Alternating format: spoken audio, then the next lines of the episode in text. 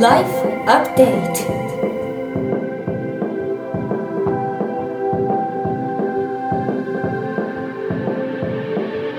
ライフアップデート Life Update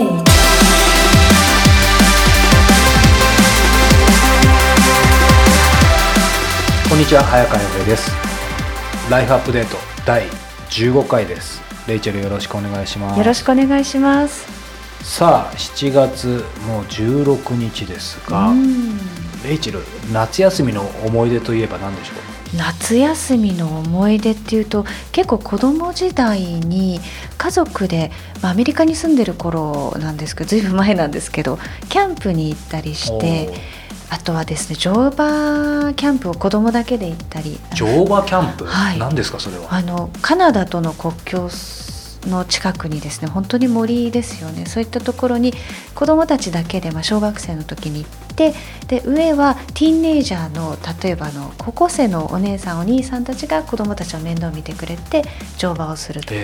すごくねそれがきっかけで確か8歳の時に行ってハマって日本に帰ってきてからもずっと乗馬を10年ぐらいやってたんです。すごい。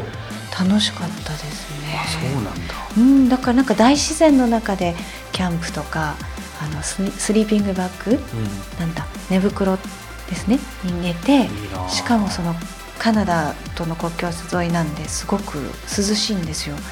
なんだけどこの寒いのに大丈夫かなと思って寝たら寝袋あったかいっていうね初体験ですよ。テントの中じゃなくていいですね。本当そのまま外に寝たりうん。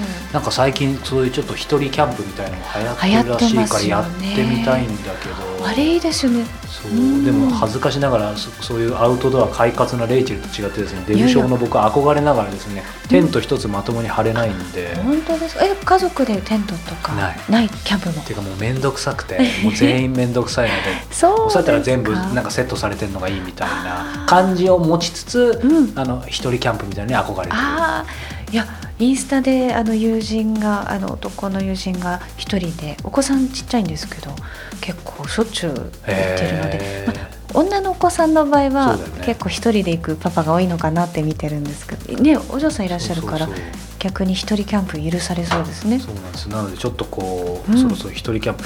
じゃあ別に一人キャンプだったら寝袋でもいいのか。でもいきなり寝袋ってハードル高い、本当全く経験ないんだそうですね。でも 一人キャンプで寝袋はって季節によりますけどあのテントの簡易なものでポンと開けばあの出せば開くっていうのがあるんですよ。三角形のちっちゃいの。なるほど。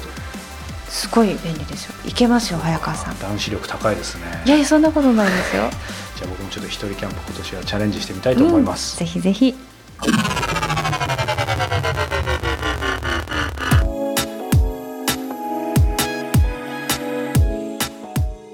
国内外のトップランナーや本物と呼ばれる人に早川洋平が直撃。そのエッセンスを皆さんにお届けするこのコーナー。さあ越野純子さん、はい。第3回目ということですが。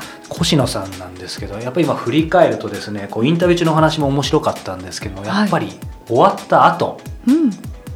がまたさらに面白くてですね、へー。まあオフレコではあるんですけど、やっぱり終わった後にこうありがたいことになんかちょっと気に入っていただいたのかですね、こうその日もそのままこうお茶をその場でご自宅で振る舞っていただいて、ーその後もいろんな機会あの呼んでいただいたりですね、まあ、本当にあの親交を持たせていただいてるんですけどもやっぱりこう終わった後って話しましたけど、うんうん。サッカーで言えばロスタイムすぐあのすみませんサッカーに例えちゃうんですけど ロスタイムじゃないな終わった後か。タイムアップか。あとまあ終わる直前とか、うん。インタビューそのものは終わったけどまだそこにいる時、でやっぱりリラックスするよね。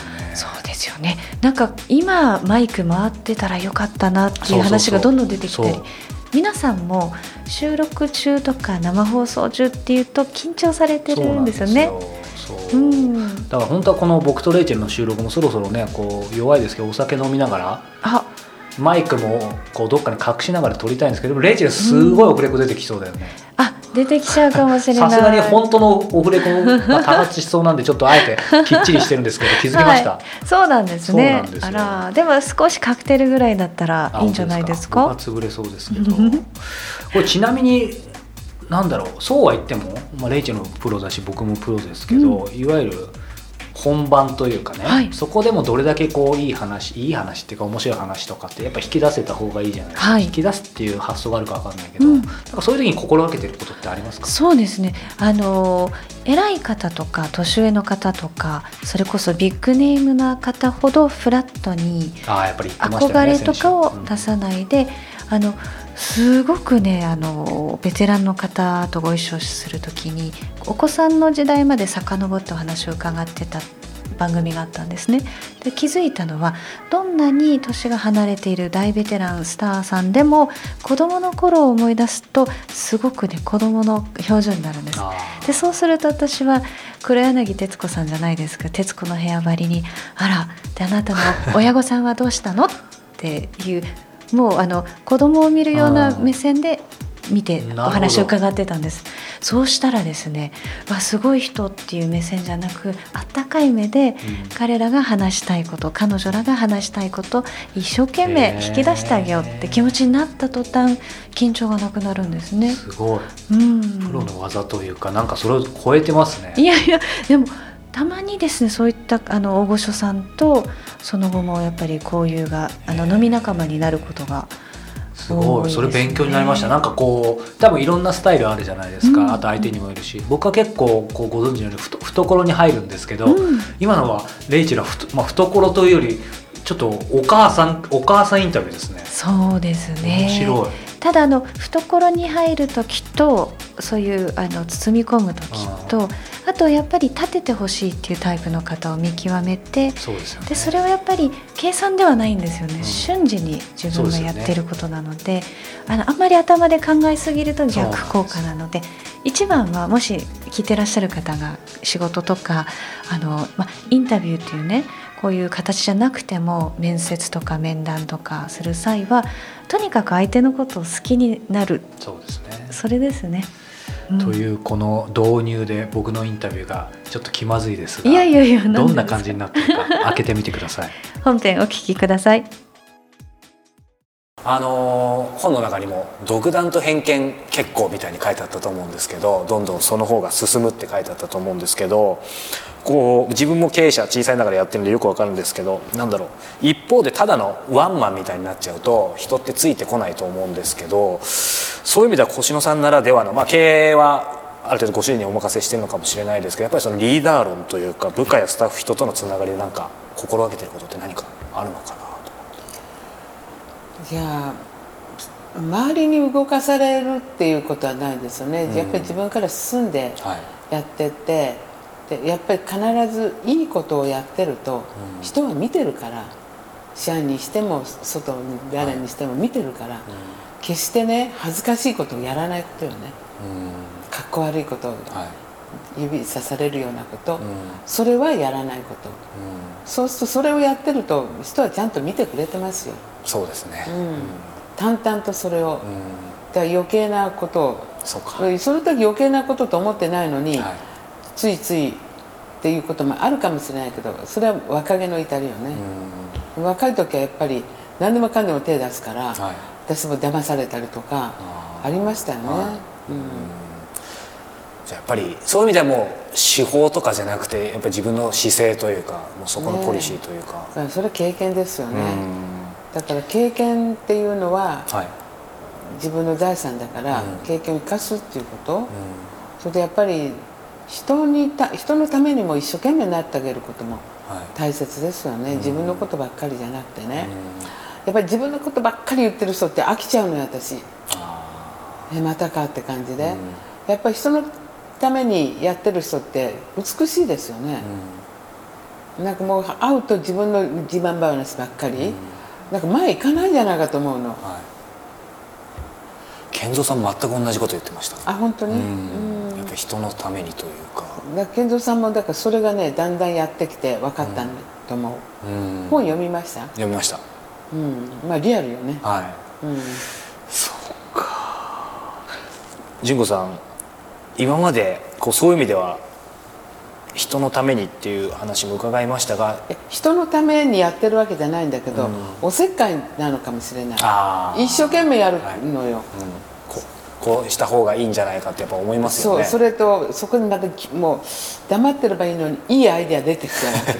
で言った限りやらなきゃいけない羽目になるわけ、そういうのがほとんどですね。僕それ何かラジオかな？何か本かな、なんかそもうそそれの最たるものでファッションショーなんか全部服も作って寄付したみたいな話。でもなっちゃうんですよ。本当にお人よしっていうか、だけどお人よしだから、大損してすごくくたくたで損したわけでもないでしょ、結局そういうの積もり積もって今でも長年そ子供に絵絵とかはい。やってるのは、すごい子供って今回もそのあの上の小学校の子供たちが3年4年5年の子ちゃんと感想をくれたんだけど、はい。すごく嬉しいわね。うん、この子ちょっと下手だ下手な字だけどなと思いながらいやうちの子はどんな字書いてんだろうとか思いながら、うちの子ってもう孫ですけど、はい。うんじと年が一緒だからね。あそうですね。はい。でもしっかりしてんのよね、そうなんですね、うん、意外に思うより子供ってしっかりしてんなと思ったり。そうでね見ててね、はい。絵を描くのもね、56年の子はね考えるの。は23年の子は考えないの、い、うん、無邪気だから、はいはい。一気にやっちゃうわけ。勢いがいいの。うん。迷わない。迷いがない。うん、だからやっぱりね幼子のようになりなさいってあって、はいやっぱ迷い出すとキリがないのよ、うん。迷うってね迷いすぎるとノイローゼになるよね。そうですね。切りないですね、私一度ねパリに一番最初出す時ねあのいろんな人に相談したの。そしたら「いやーそんなことしてね余計なことじゃないか」って言うと「今やるチャンスよ」って言うともう意見がバラバラなのね、10人といろでその中の誰がいいかそれを選ぶのは私じゃない、はい。でこの中の誰がいいって他の人に相談すると、またち違う意見言うわけこれになりたくないと思ったなるほど。うん。で人に相談するのはもうやめようと思った。ああ切りないですよね。キリがない、10人と色全部違う。うん。で全員一致じゃないの、そんな余計なことやめた方がいいんじゃないの？とかお金かかるんじゃないの、今やるチャンスじゃないの？っていう人からいろいろな誰が本当か分かんないの、一回私、まあ、29歳ぐらいの時、はい。うん、もうすっごいそれを選ぶ、へ選べない私が自分が嫌だなと思った。そこで変わったんですね。でまた次の人に相談するでしょ、もう12人13人だんだんだんだん膨れ上がってこういうのが溜まっちゃうとノイローゼっていうのかしらと思った。ちょっと耳が痛いです。リアルタイムで僕そういうのあります、切りないですよね、キリがない。うん、どっかでやっぱりだから参考にししても忘れること。はい。それも参考にします、うん。あのー今年で純子さん、えーお仕事どこどこをもってしてお仕事始められた年になるのかわかんないいや私は小学校3年生の時に、はい自分で作ったものをお店に置いて「えーこれいくらですか?」って言ってくれたのが嬉しかった。それってお母様より早い。そうよね。ですよね、うん。すごい。でも環境がね、はい。あのいやもうねしアトリエで育ってるからなんか遊ぶものがそれしかないっていうのかな、小3 ですか。じゃあ小3なのでこう、えー何年ですかそこから、そんなこと言わなくていいね、です、そこは言わなくていいんですけうんど、10年もいいとこ。100年も経た怒られちないけどゃいましたけど、はい。えーそれは皆さん想像に任せますがこれまでこうなぜ、まあ、そういう意味ではこの時代うん時代と場所を超えてそういう意味では活躍し続けらやってこられたと思いますか？ご自身で、まあ、強みとも言えると思いまやっすけど。ぱりね子供の頃の環境っていうのは、うん。自分が選んだわけじゃなくて運命的ですよね、はいそういうのって結構身についてるものですね、うん。うん。やっぱり環境？うん。だから、あの子供にもうちの子供にも、はい。孫にもいい環境を作っていくっていうのが親の役目だと思う、でそう環境ってことはいろんな人にね私ねある時ね、はい。うん、アサヒビールのはい。樋口社長ってか方ねその方とあのプラスドミンゴさん、はい。三代手のと私たち夫婦と4人でご飯食べたの。おー豪華ですそしたらね樋口さんこういうふうに「純子さんねなんでこんないいいいチャンスに子供けえへんの?」っていうの。うん。ね子供なんで来ないのかって言うから「えこんな時に子供来るなんてアイデアなかったです」って「すぐ呼びなさい」っていうか電話して「ねちょっと早く来て」って言って。ロミンゴさんだってこ小学校だから分かんないから、とりあえず何でもいいからき連れてきてって言って連れてきてもらったんですよ。で何するのか握手しなさいって。ドミンゴさんって握手したの。それで終わりなんだけどあのそれをの発想はい。すごいですよね。そしてうちの息子も握手したから、あれから音楽好きになりましたよね。その時どの外国のおじさんしか知らないんですよ。そうですよね。あ今日子供連れてくればよかったです。そう。でもそういうことですよね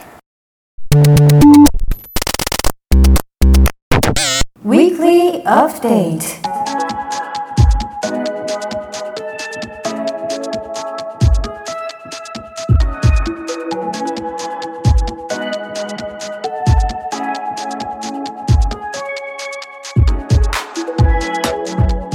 Weekly Update. このコーナーではプロインタビュアーの早川さんが実際に体験した人生をアップデートしてくれるものやことをお届けします。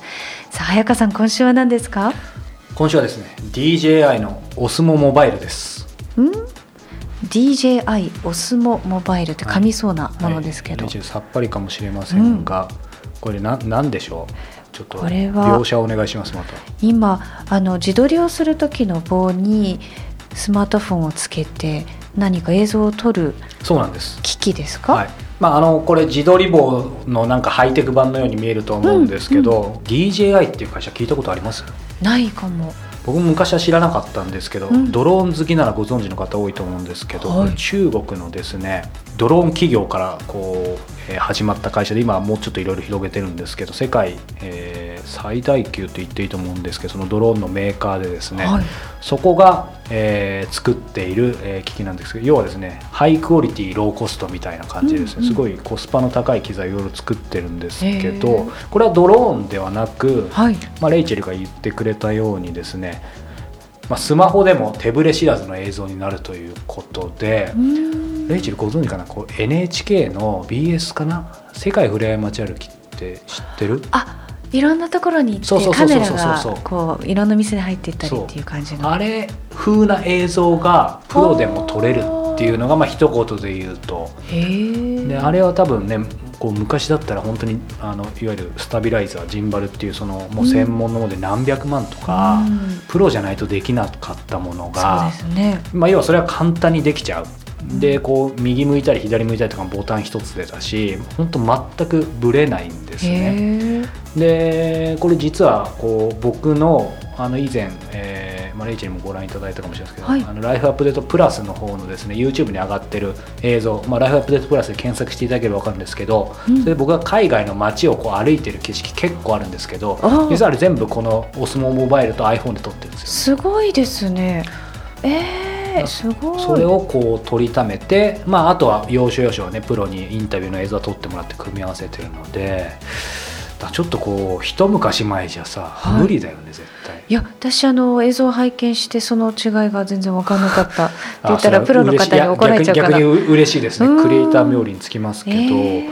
そうなのでもうこれ多分23万いくらだろうね。4万もしないと思うけど、うん。で今度2が出たらしいんですよ。僕持ってるの1なんですけど、はい2はさらに軽くなってでも電池充電1回すれば1 5 6時間持つらしいから写真も撮れるし映像も撮れるんでいいですね。やっぱりそのもちろん自撮りにも使えるんですけど、うん。やっぱり一番いいのはこう旅行はい。あとは子供がどっか一緒に遊びに行った時に子供の映像を撮るとかうん。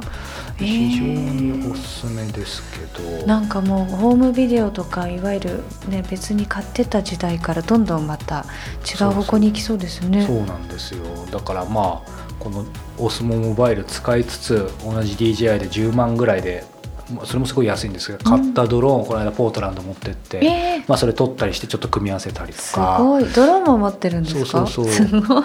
ただこうなんだろう。僕、まあ、レイチェルからどう使うかないですけど本当にえあの機械強くないんですよ。で面倒くさがりだし、そうなんだ。で本当に設定がどれもいらないから、えー。あそうですか。そんな早川さんでもこれだけ活用してるってことは使いやすいってことですね。なんでオスモバイルはレイチェルでも使えると思うので本当ですか？あこれ結構いいんじゃないかなと。えーちょっ、と探してみようかな、ちなみに映像とかレイチェルほらこうブログ書いたりとか、うん。あと音だけどいや実はもともとテレビ局のね出身なので、報道部にいたので自分で取材に出てただあの映像をカメラも回すことはあったんですが編集ができなかったんですよね。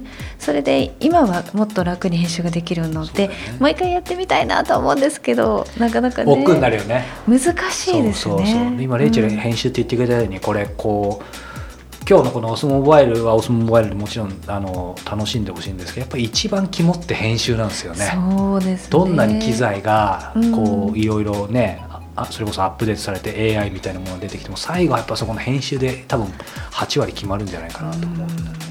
ね、私の場合はもう全然そのレベルに達してないので、ええ。あの簡単な映像をどうやって添付するかとかもうあの w i f i のお家の環境が悪すぎてあそっちの方が 遅い。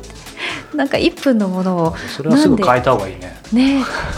でモバイルの w i f i に切り替えたらすごい早かったあれどういうこと？かしいね。おかしいと思ってそれ家やばいね。うん、家のはね某携帯電話会社のあのどこにでも持っていけるご自宅用とかなんですよって言われたんだけどね。全然遅いじゃんって。ね。まあ、とりあえず今はまあまあ早いということでね、うん。よかったですけども。ということでこの DJ オスモモバイル2も出ているようなのでよかったら検索してみてください。以上今週のウィークリーアップデートでした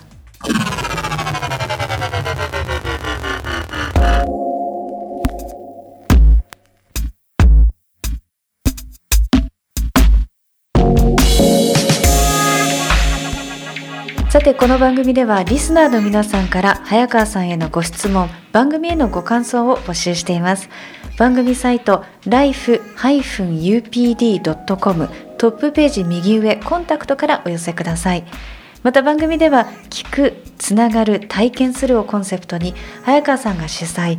リスナーの皆さんが時間と場所を超えて人生をアップデートするための会員制プログラムライフアップデートプラスも展開しています。詳しくは番組のウェブサイト life-upd.com life-upd.com をご覧ください。さあこう先月レイチェルがこう収録時はお茶ということですね、今日僕あのお茶を用意させていただいたんですけどあのこれスポンサーとかないんで全く問題ないと思うんですけど綾鷹買ってきたんですけど、はい。レイチェルの好きな銘柄は何なんでしょう？意外と緑茶であればはい。比較的何でも好きで、あそうなんだ。ただ健康的に、はい。あのノンカフェインなものっていうのは女性多いと思うんです。私はカフェインが好きなので、カフェインなしは嫌だ。そのそのの えっと先月の話に戻っちゃいますけど、はい。喉。うん。喉っていうかその喋る時にお茶がいいっていう話だけどそれはカフェイン、えー、と好きかどうかは置いといて、はい。ありなしは多分関係ないレイチェルあの私にとってはあの緑茶がそのこうまあウーロン茶も近いんあですけども時点で入ってるもんね。油分を取り除いてくれるっていうものプラスあと緑茶とウーロン茶だとウーロン茶の方が比較的後に味が残りやすいんですね。で味が残らないニュートラルのが緑茶。うん。で喋りに集中しやすい。プラス、まあ、何時間も生放送、まあ、3時間私の場合やるんですけどもその時に集中、まあ、ほとんど寝てないんですね。そ早朝なので。言ってたね。なので1時間か2時間睡眠で、まあ、朝3時半に起きて現場に入ってなのでやっぱりカフェイン。